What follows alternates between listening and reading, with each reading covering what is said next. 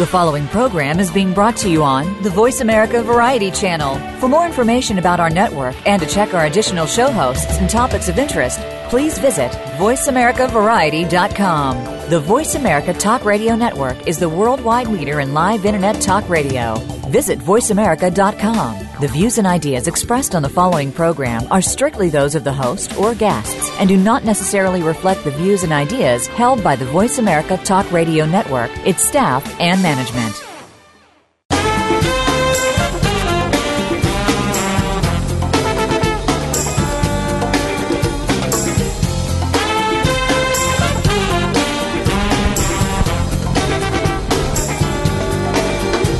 Archaeology is often viewed as a fascinating, eclectic, yet ultimately quaint pursuit.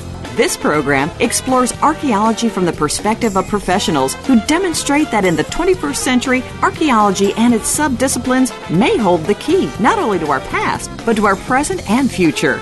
Welcome to Indiana Jones Myth, Reality, and 21st Century Archaeology with your host, Dr. Joseph Schuldenrein. Spend the next hour exploring where we came from and where we're headed with a leading researcher and practitioner in the field. Now, here is Dr. Schuldenrein. Good evening, everyone. This is Joe Schuldenrein with another episode of Indiana Jones Myth, Reality, and 21st Century Archaeology. We have had a number of programs and recordings, actually, on topics that to many people seem almost incidental or secondary to archaeology, but turn out to be very intriguing, very interesting, and have uh, generated a lot of enthusiasm in both the public and archaeological sectors of our listenership. Uh, one of the topics that we have picked and that has a tremendous amount of interest, especially in this day and age, is the question of music in archaeology. Um, we have, in the past 20 years, uh, developed our methodologies and our techniques in archaeological research to the point where we can get into questions that would have seemed almost impossible to get into many, many years ago, uh, say 50 years ago, when archaeology was literally a study of what you actually found on the ground and how you related it to secondary field, to associated fields. But the world of archaeomusicology is uh, a specialized field. And today we have one of the uh, major world authorities on this field, uh, Dr. Richard Dumbrill. Uh, Dumbrill is the uh, authority of the music of the ancient Near East. He is the director of the International Conference of Near Eastern Archaeomusicology at the Institute of Musical Research at the University of London. He is uh, a consultant for the Babylon Festival in Babylon, Iraq, and is a board member of Music for Syria. Dumber, Dr. Dumbrill lectures in leading universities of the world and will be at Harvard and Yale in October. He has published numerous books and articles and appeared in many TV and programs and documentaries and is currently preparing a feature long documentary for television. Uh, Dr. Dumbrill, welcome to the program. Thank you. Glad to be with you today. Well, I have to say that the place in which you have concentrated your research could not be more in the news and could not be more significant uh, for the present. Uh, obviously, the events going on in Iraq and Syria are by and large uh, staggering, uh, have worldwide implications, and so the any light you can cast on the antiquities situation and specifically on the world of uh, your particular discipline would be extremely welcome. Let me ask you first how you got interested in this topic. Well, it's uh, uh, um, by mainly reading the first articles which were published by uh, Professor Kilmer.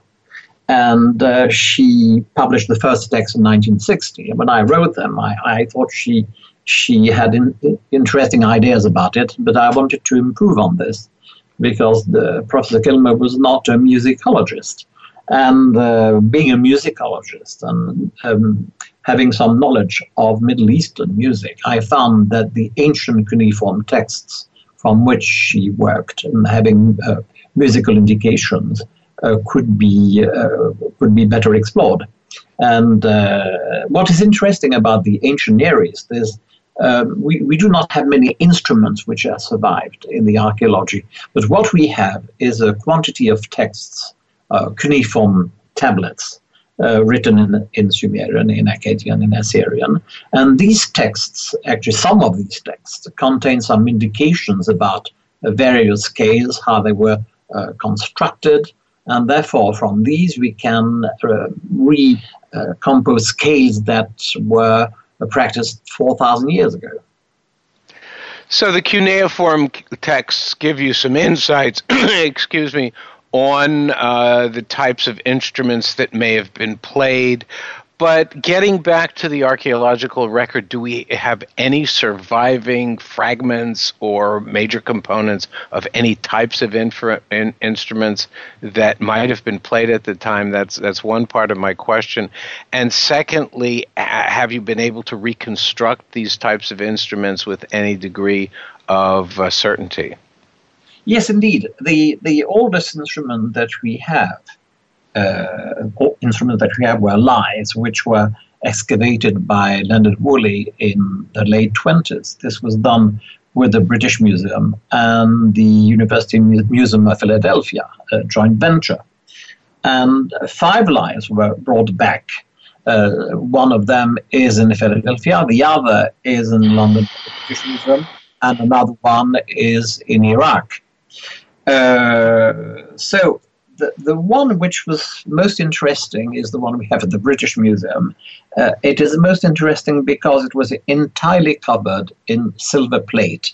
Therefore, uh, uh, we had an exoskeleton. We, we could uh, um, really see what it looked like.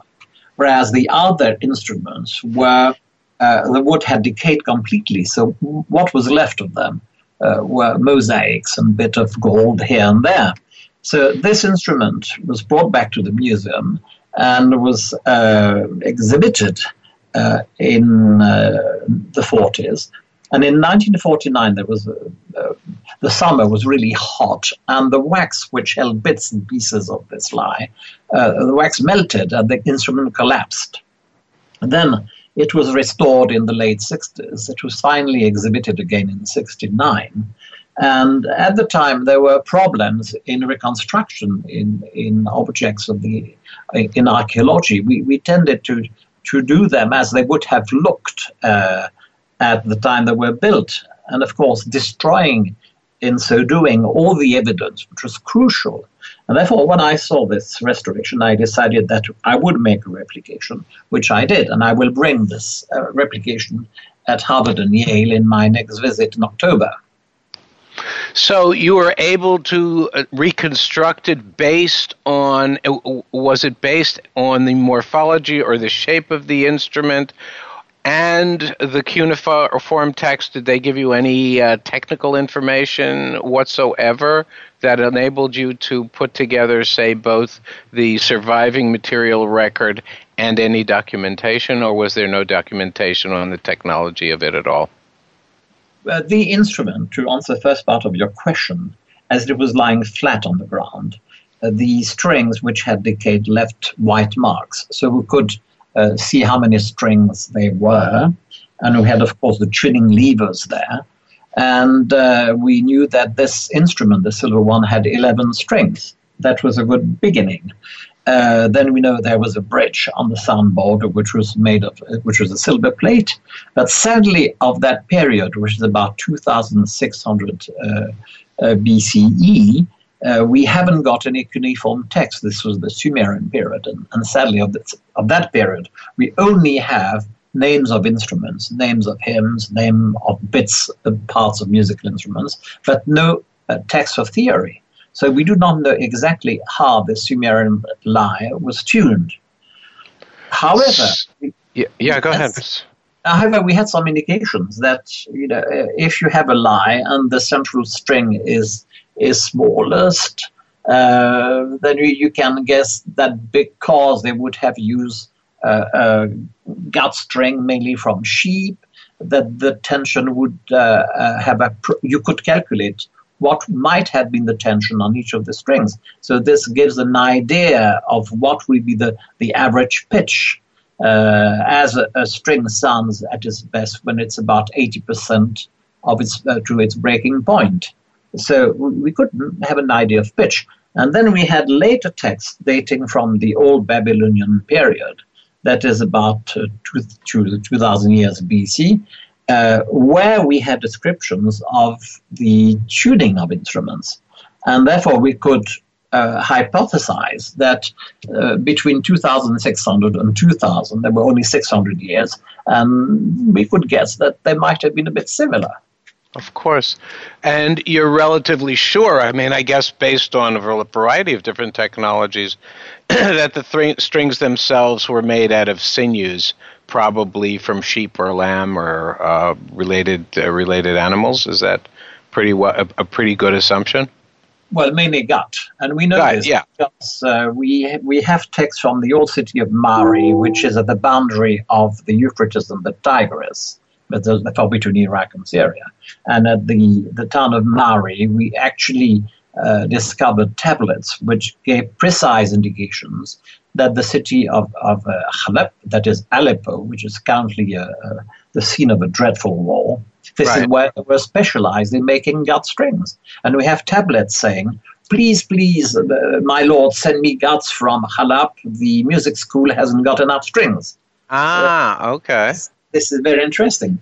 And so, for a reason which I do not understand, the city of Halab, Aleppo, was really specialized in gut strings. And, you know, a gut string is quite simple. You simply uh, have sheep's gut, you clean the gut, it's quite smelly.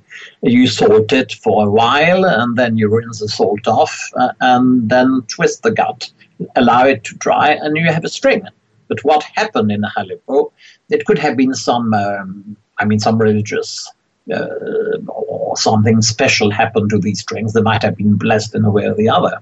Right. Uh, and uh, that could be a reason, although we have no evidence that this was the, why they were bought from Halep.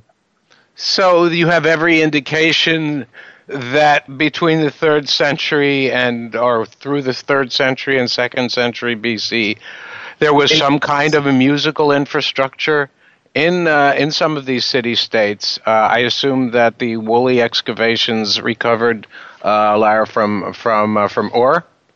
Yes, these were the lyres of Ur I was speaking about, and they are from the third millennium and, and yeah. second. Right. So, so it, there was possibly music schools, and there was probably some kind of an organizational or infrastructural component uh, in in the organizational fabric and social fabric that was dedicated to music.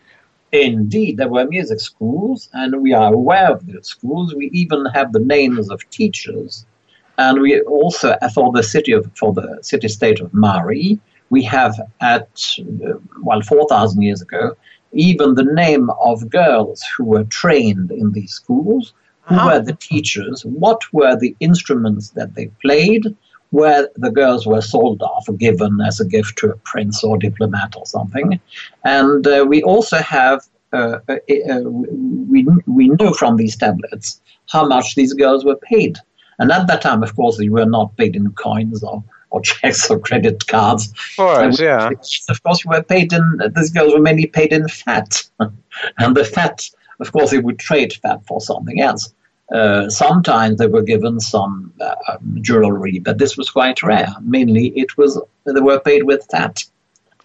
So there's uh, every indication that the the Sumerian, Akkadian, and Assyrian uh, lyres and and uh, musical components given the fact that, that you, you're saying that these were were girls or young women, is sort of a precursor to the muses in some ways. It's, it is quite possible. It is in a certain way, but I think there were many harem girls. Ah, okay. Uh, rather than it would have been muses. The concept of the muses is uh, one which has been later explored by Plato. Yes. Uh, we find sources in ancient Babylonian uh, um, mythology, uh, uh, numbers which might indicate that the concept of the muses was actually created in ancient Babylon. So that's where the, that's why I'm saying that's that's one of the indications, one of the first indications that this type of tradition, irrespective of the geography, uh, would have started over there and probably dispersed in other parts of the ancient world, ultimately leading to uh, to developments in Greece and Rome, et cetera, et cetera. Yes, indeed. What we know from Babylon is from uh, uh texts which date, uh, which come from Nippur they have been excavated in 1906 by Hilprecht, also from Philadelphia. And uh, Hilprecht found four mathematical texts. The numbers there express uh, uh, are regular numbers, and uh, they, their multiplications uh, uh, equate to the numbers that Plato gave the nine muses. Really? indeed. But this was uh, centuries before Plato thought about it. And um, uh, most interestingly, there is in Yale uh, a tablet which um, I, I, wrote an article some about a year ago about it, in which the nine strings of the lyre are each uh, uh, dedicated to um, a, a, goddess, and so therefore we think that these goddesses anticipated the muses, so that perhaps there were goddesses, uh, and uh, and then these goddesses were mutated, had a mutation into muses with Plato and other Greeks.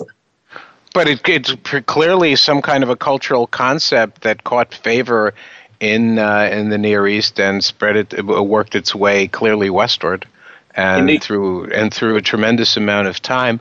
We will take a break here and we will return with this very fascinating discussion with Dr. Richard Dumbrill uh, of the University of London about the ethnomusicology of the ancient Near East. After these words, please stay tuned. We'll be right back.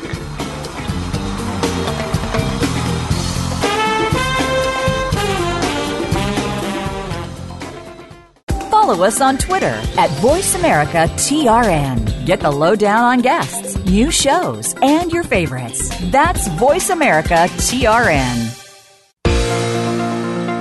If you are interested in real estate in America's largest city or anywhere, be sure to listen for Good Morning New York Real Estate with Vince Rocco Although our focus is on Manhattan and other real estate markets in and around New York City, we'll have plenty of information that will help you successfully buy, sell, and close a transaction no matter where you are in the world. Good Morning New York, Real Estate with Vince Rocco can be heard every Tuesday at 9 a.m. in New York, 6 a.m. Pacific Time on the Voice America Variety Channel.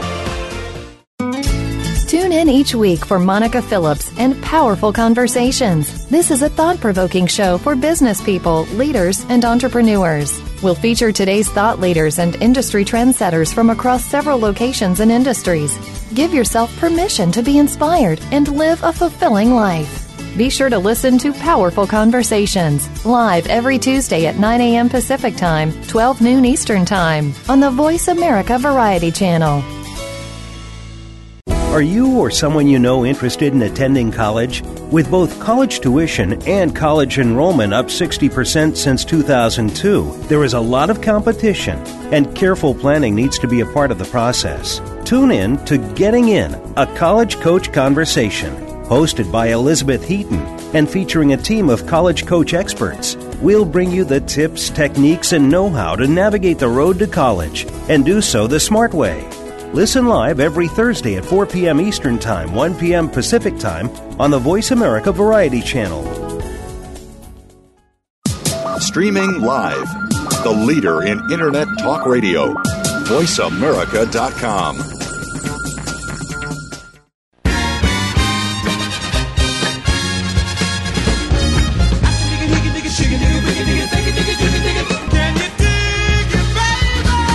listening to Indiana Jones Myth, Reality, and 21st Century Archaeology with Dr. Joseph Schuldenrein. To be a part of our discussion today, please call 1 472 5788. That's 1 472 5788. Or send an email to Indiana Jones Myth Reality at gmail.com.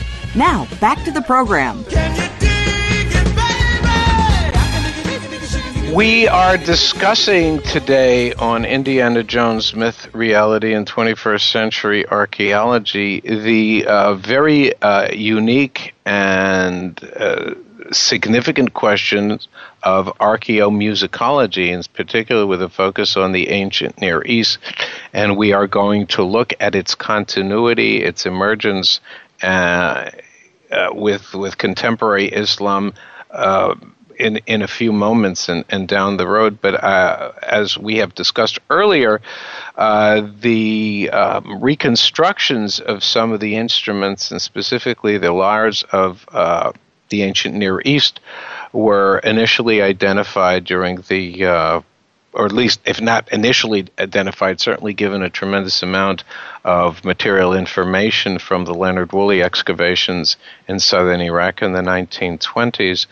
Um, I was going to ask you, Dr. Dumbrill, based on what you've discussed so far, it seems that most of the uh, information, if not just the cuneiform documentation, but as well uh, the uh, material cultural surviving instruments seem to be from southern Iraq. Um, do we have any information farther north? in the Tigris Euphrates of the uh, distribution of the both the material culture, both the instruments themselves, as well as the traditions that you've discussed before.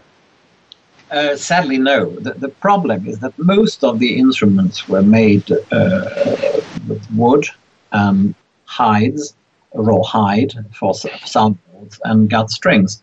And these uh, materials decay fast in the ground. We must remember that the Sumerians and Babylonians, uh, Akkadians, Assyrians had different funeral practices than the Egyptians.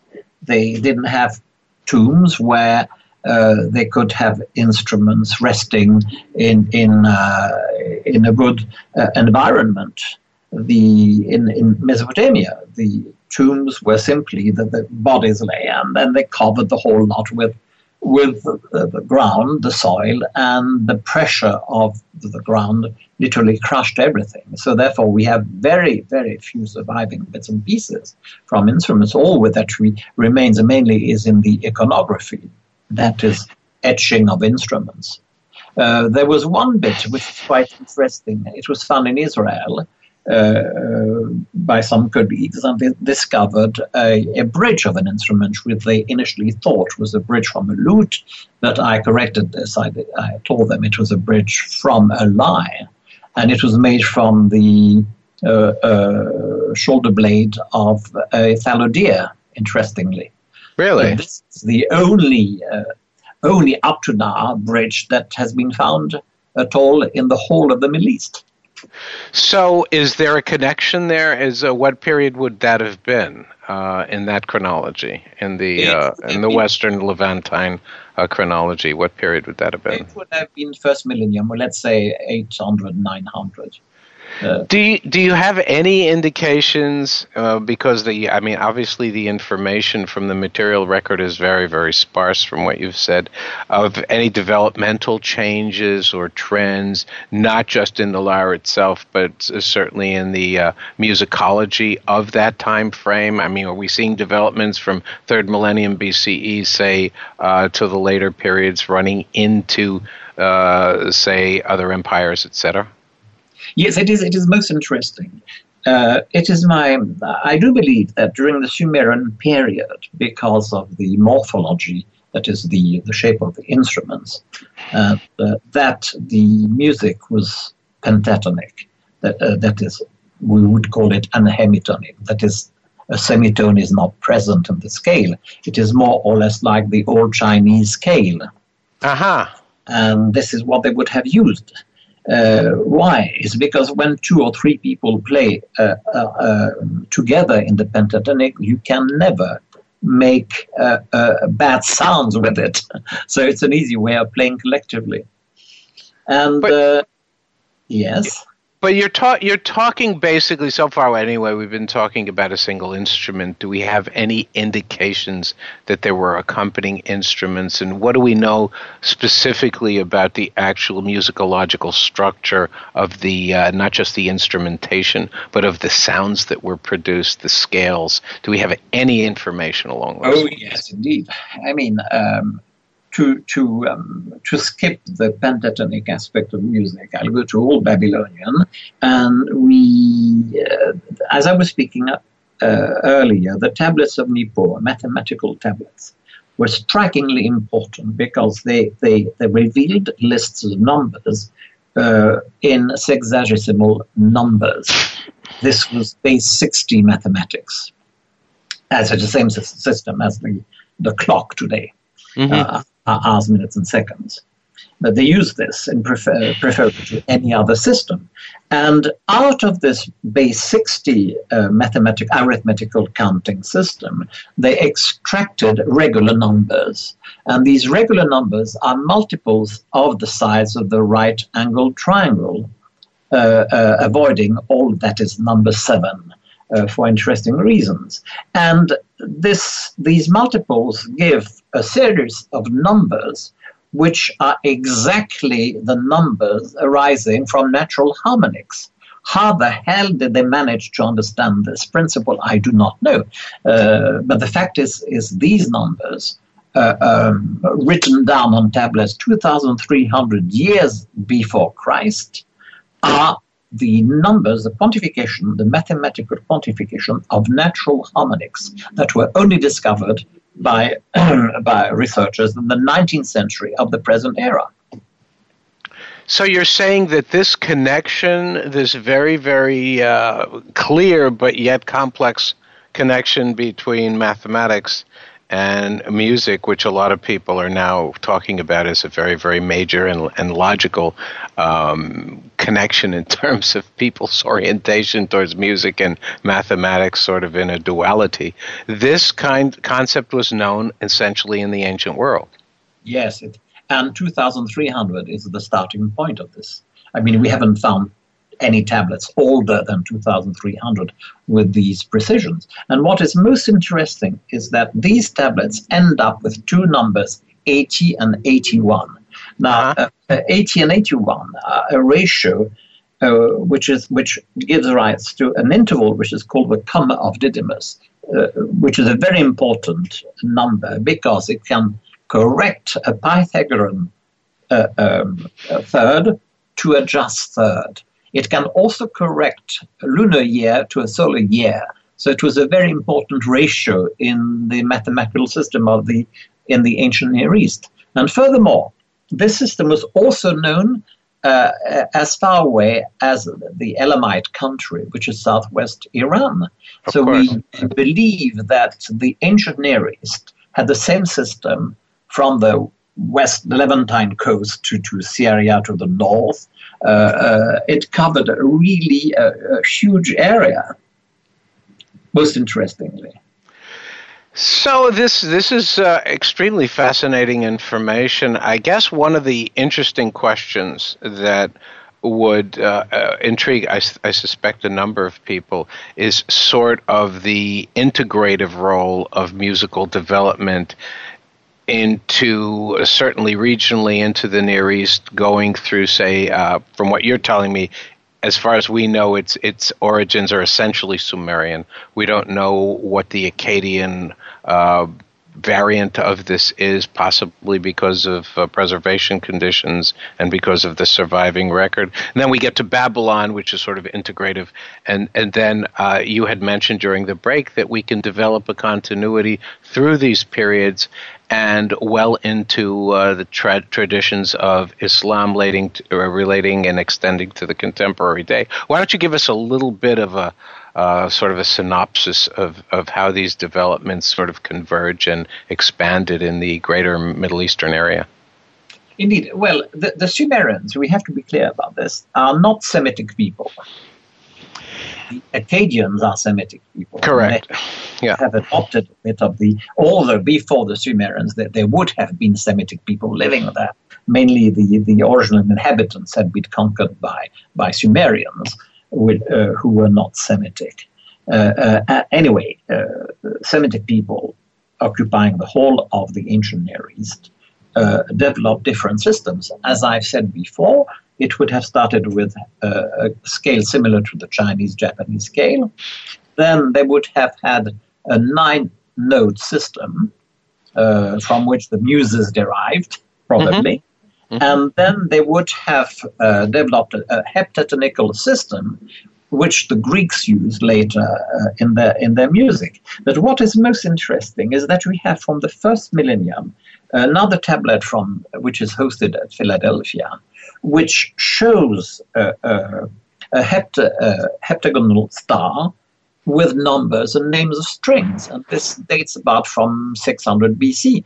And this is actually, uh, uh, there's a drawing of two concentric circles with these things. And I, I'm quite sure that this was the drawing of a device which on which there was a circle of metal uh, rotating on another circle.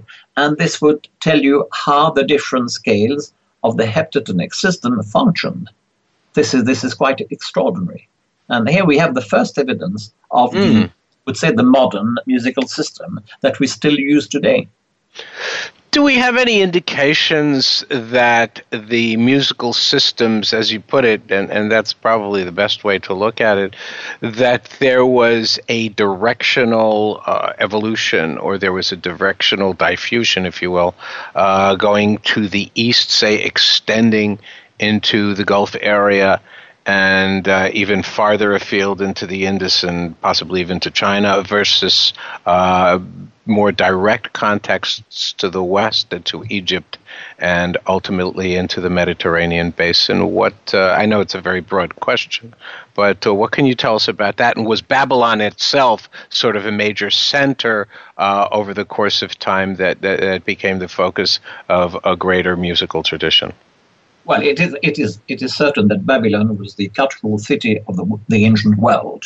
Clear the old city of Babylon is huge. It is enormous. I go there quite often, and I'm always amazed by, by its size, by its location, and so forth. And what is important about Babylon is that it had, uh, uh, let's say, uh, 2000 BC, it already had documents in its libraries, which already was 2000 years old. See, uh, and so therefore, in the libraries of Babylon, we had a, a knowledge spanning on on uh, 2,000, 3,000, 3,500 years. Of course, yes. Right. And then when the Greeks came, because this is where the Greeks went during the uh, period, which was exactly the period, the Greeks came about 800. They started to visit Babylon in 800 BC, and of course, it didn't take long for them to study the mathematical system, which they took back to Greece, and the musical system, and philosophy, and whatever. And then the music developed in Greece uh, uh, in a different manner, at, at uh, um, totally different manner that developed in the Middle East.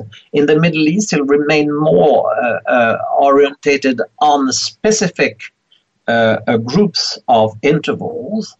They had seven fifths and seven thirds, which are still in use today in the Makam tradition. Uh, although in the Makam they use more fourths than they use uh, fifths because they were more they were influenced in the 9th 10th century of the Christian era by uh, Greek systems. But we can find in these intervals the Babylonian uh, uh, trend, the Babylonian fashion, uh, amazingly, and it is highly probable that pentatonism gradually came to the Far East uh, from its uh, birth in the Middle East.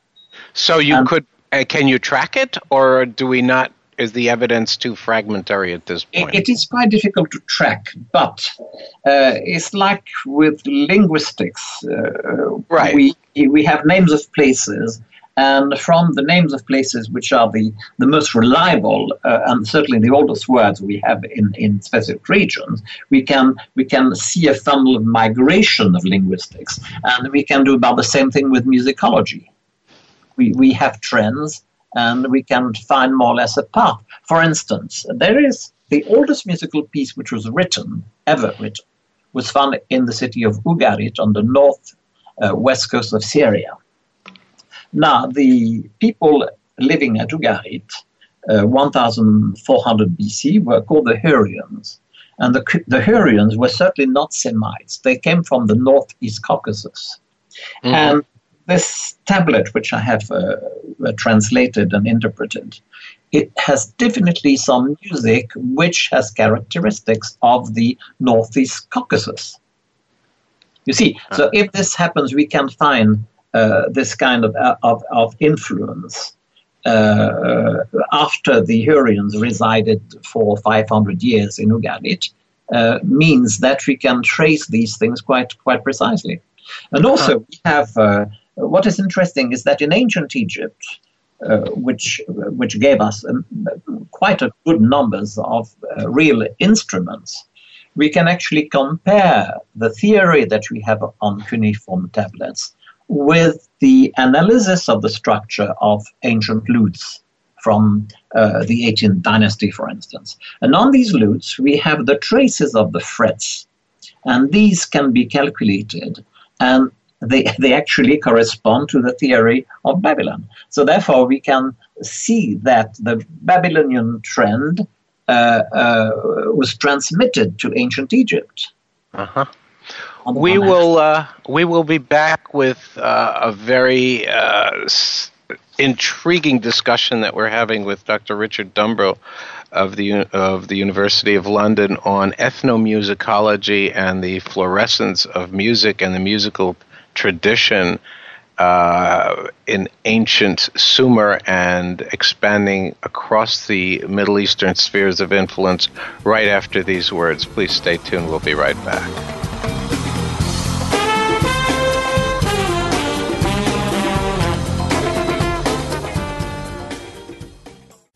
We're making it easier to listen to the Voice America Talk Radio Network live wherever you go on iPhone, Blackberry, or Android. Download it from the Apple iTunes App Store, Blackberry App World, or Android Market.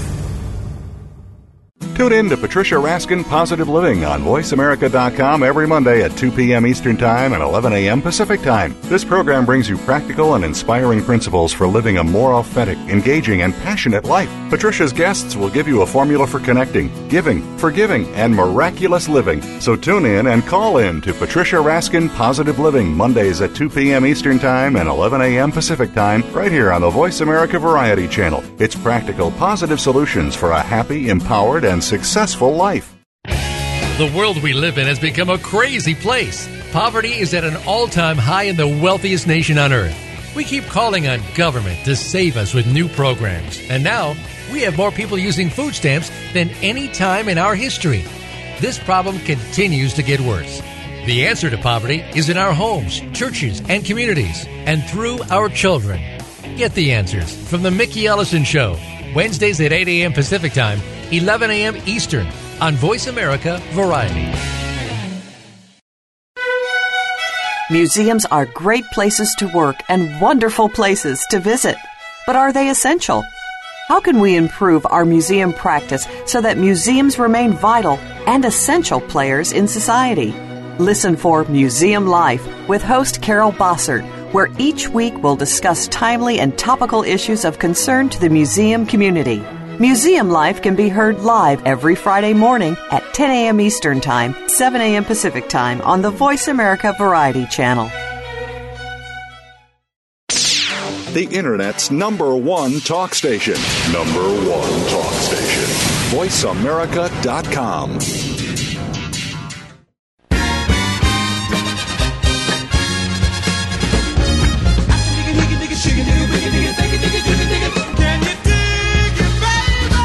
listening to Indiana Jones Myth, Reality, and 21st Century Archaeology with Dr. Joseph Schuldenrein. To be a part of our discussion today, please call 1 472 5788. That's 1 472 5788. Or send an email to Indiana Jones Myth Reality at gmail.com. Now, back to the program. This is Joe Schuldenrein with my special guest, Dr. Richard Dumbrill, who is a world authority on ethnomusicology and archaeology and music in the ancient Near East. A very appropriate time and place to discuss archaeology because the area, as many of you know, is very much in the news.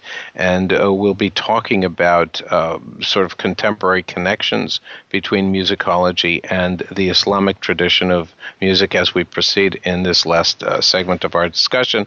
But first, I want to ask you, uh, Dr. Dumbrill, about the role of Babylon as sort of the nexus of cultures coming together in the ancient Near East based on culture contacts, wars, exiles, and the entire geopolitical world that existed at that particular time in this hub of civilization and this very major center of cultural activity. Can you enlighten us a little bit about where music was uh, at the time of ancient Babylon and how traditions came together and possibly dispersed from there?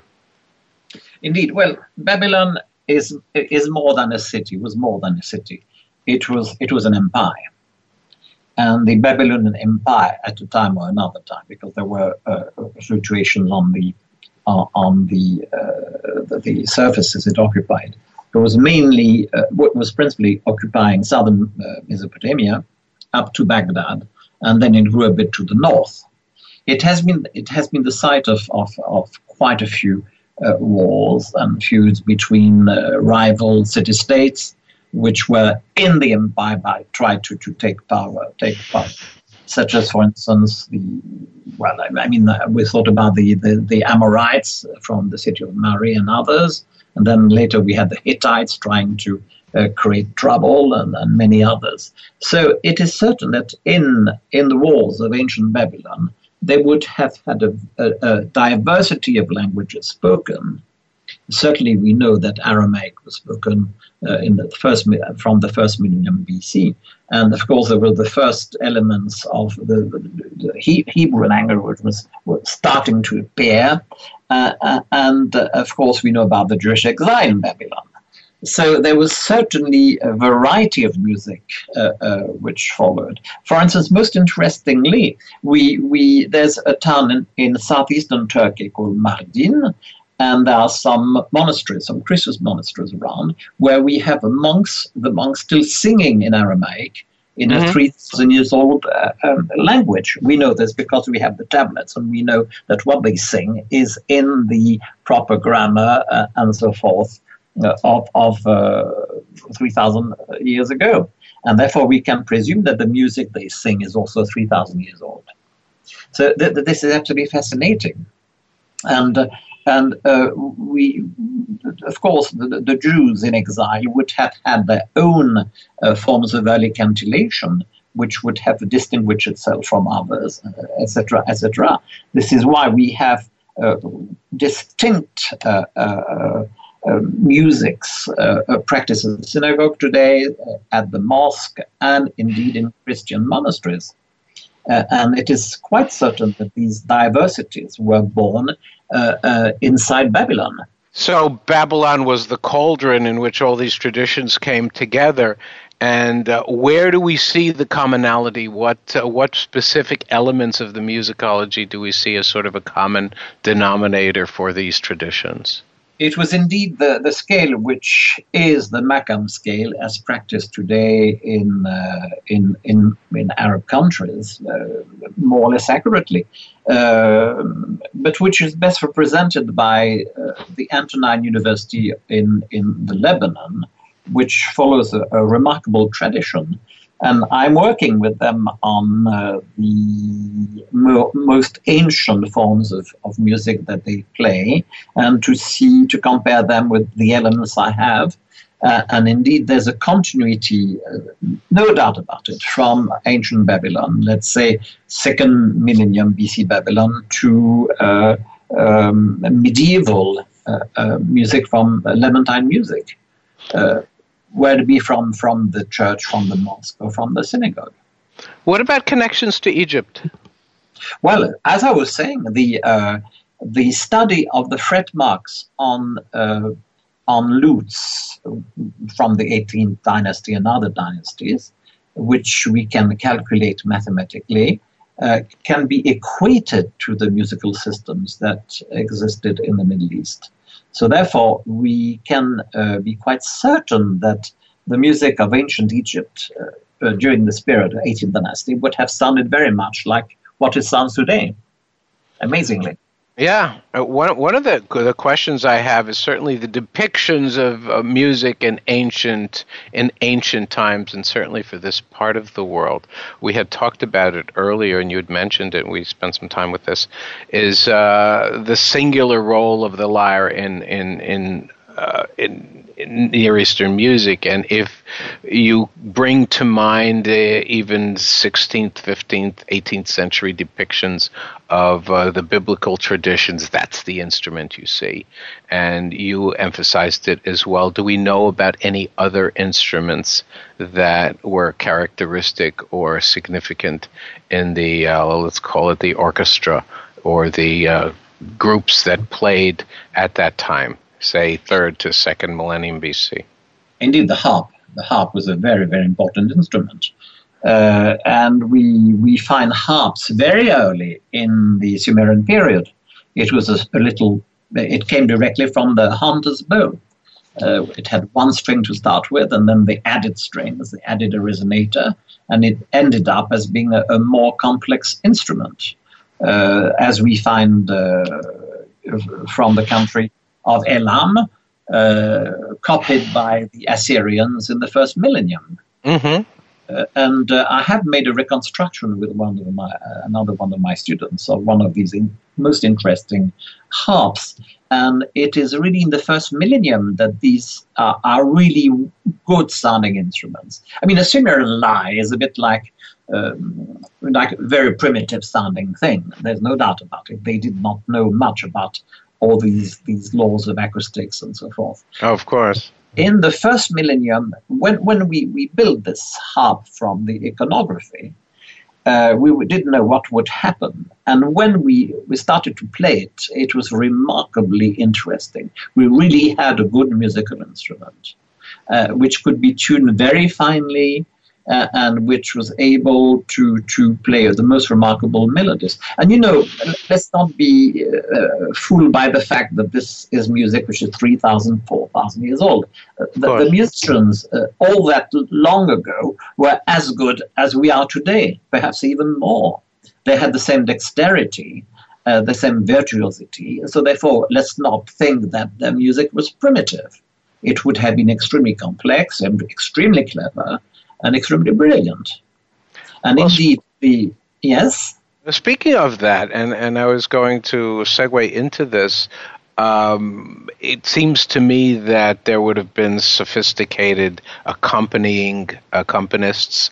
Uh, for example, what comes to mind is drumming uh, to maintain rhythms and to keep an accompaniment going, and certainly these sort of complexities of harmonics and those uh, types of convergences that would create sort of an ensemble effect, if you will. What do we know about drumming? What do we know about rhythm and that sort of thing?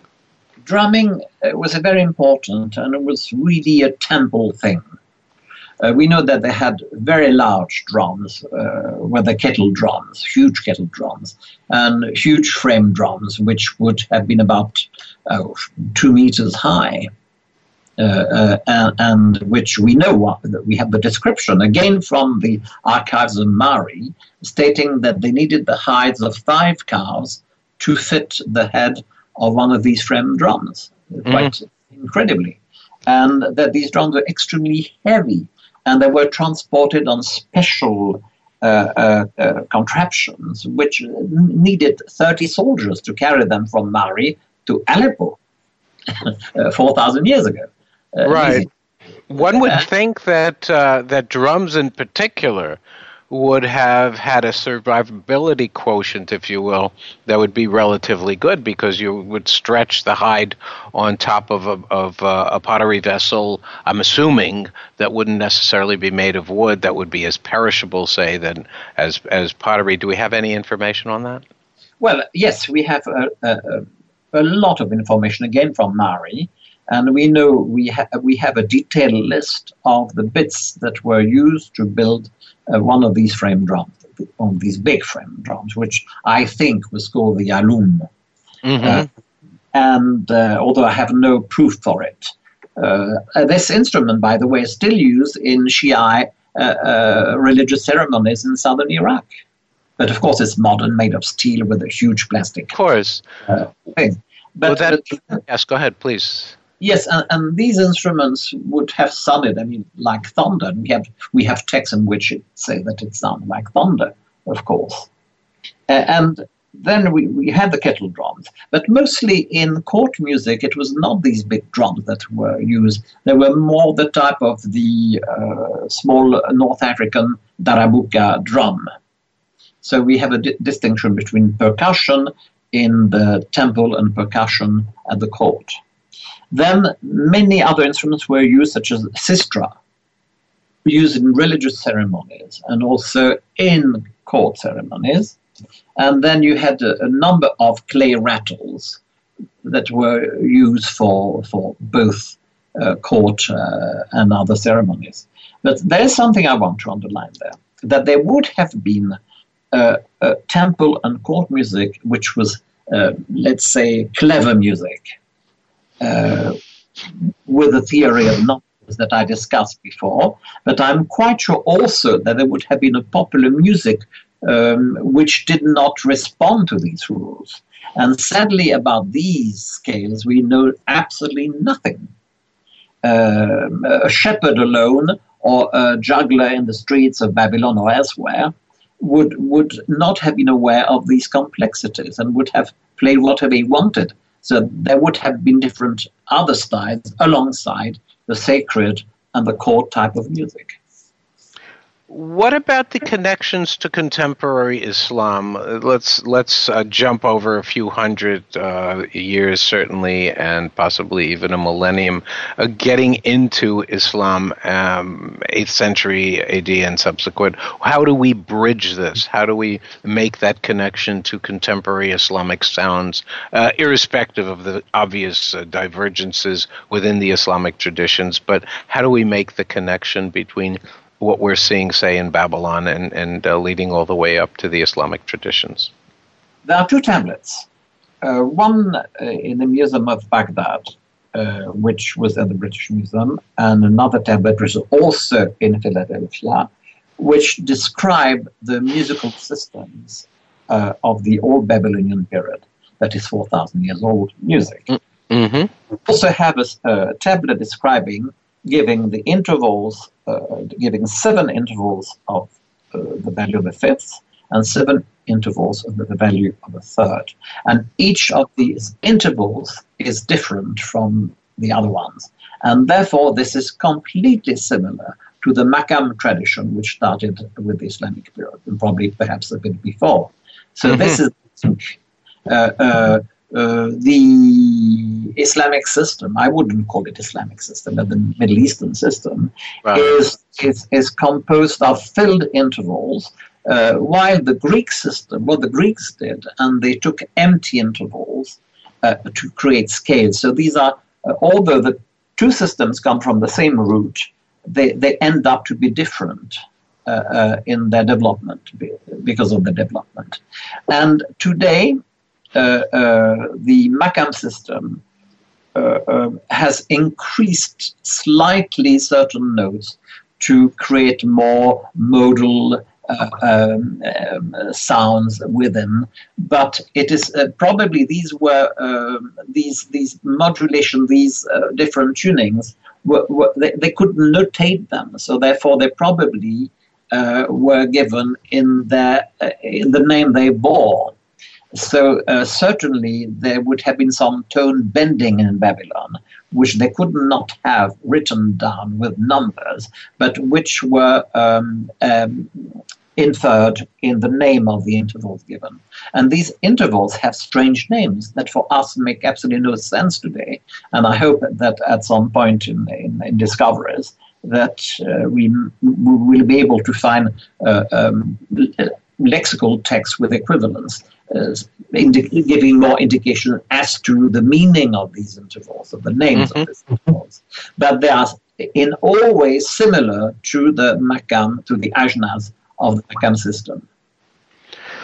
We only have two minutes left, actually, a minute left. What can you tell us about what are the, going to be the new frontiers in ethnomusicology of Near Eastern music, music and uh, where are we going with the methodological advances in these studies?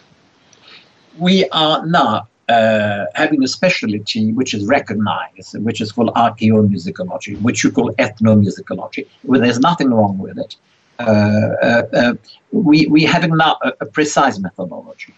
50 years ago, we didn't know where we were going. Now we know where we are going. We, we have our techniques, and simply what we, we need to find is more tablets with some um, musical text which will help us develop further our knowledge. But up to now, I think with what we've got, we're pretty uh, sure about what was happening uh, four or five thousand years ago. And with that, we're bringing our program to a conclusion. I want to express my thanks to Dr. Richard Dumbrill for enlightening us on the uh, archaeomusicology of the ancient Near East and uh, appreciate your presence on the program. It's been extremely enlightening and very timely in this day and age when, as, uh, as everybody knows, the ancient Near East, specifically Iraq and Syria, are so much in the news, and the antiquity of those magnificent cultures is something that we should not forget as we progress and, and try to solve the uh, pressing problems of today. Thank you very much, Dr. Dumbrill, for appearing on the program. My pleasure. Thank you so much for having me on your program. Okay, and we will see you. We will uh, talk to you all again next week. Thank you very much, and good evening. Thanks again for tuning in to Indiana Jones Myth, Reality, and 21st Century Archaeology with Dr. Joseph Schuldenrein. Please join us for another unique journey into the past next Wednesday at 3 p.m. Pacific Time, 6 p.m. Eastern Time on the Voice America Variety Channel. In the meantime, think about the past with an eye towards the future and a better tomorrow.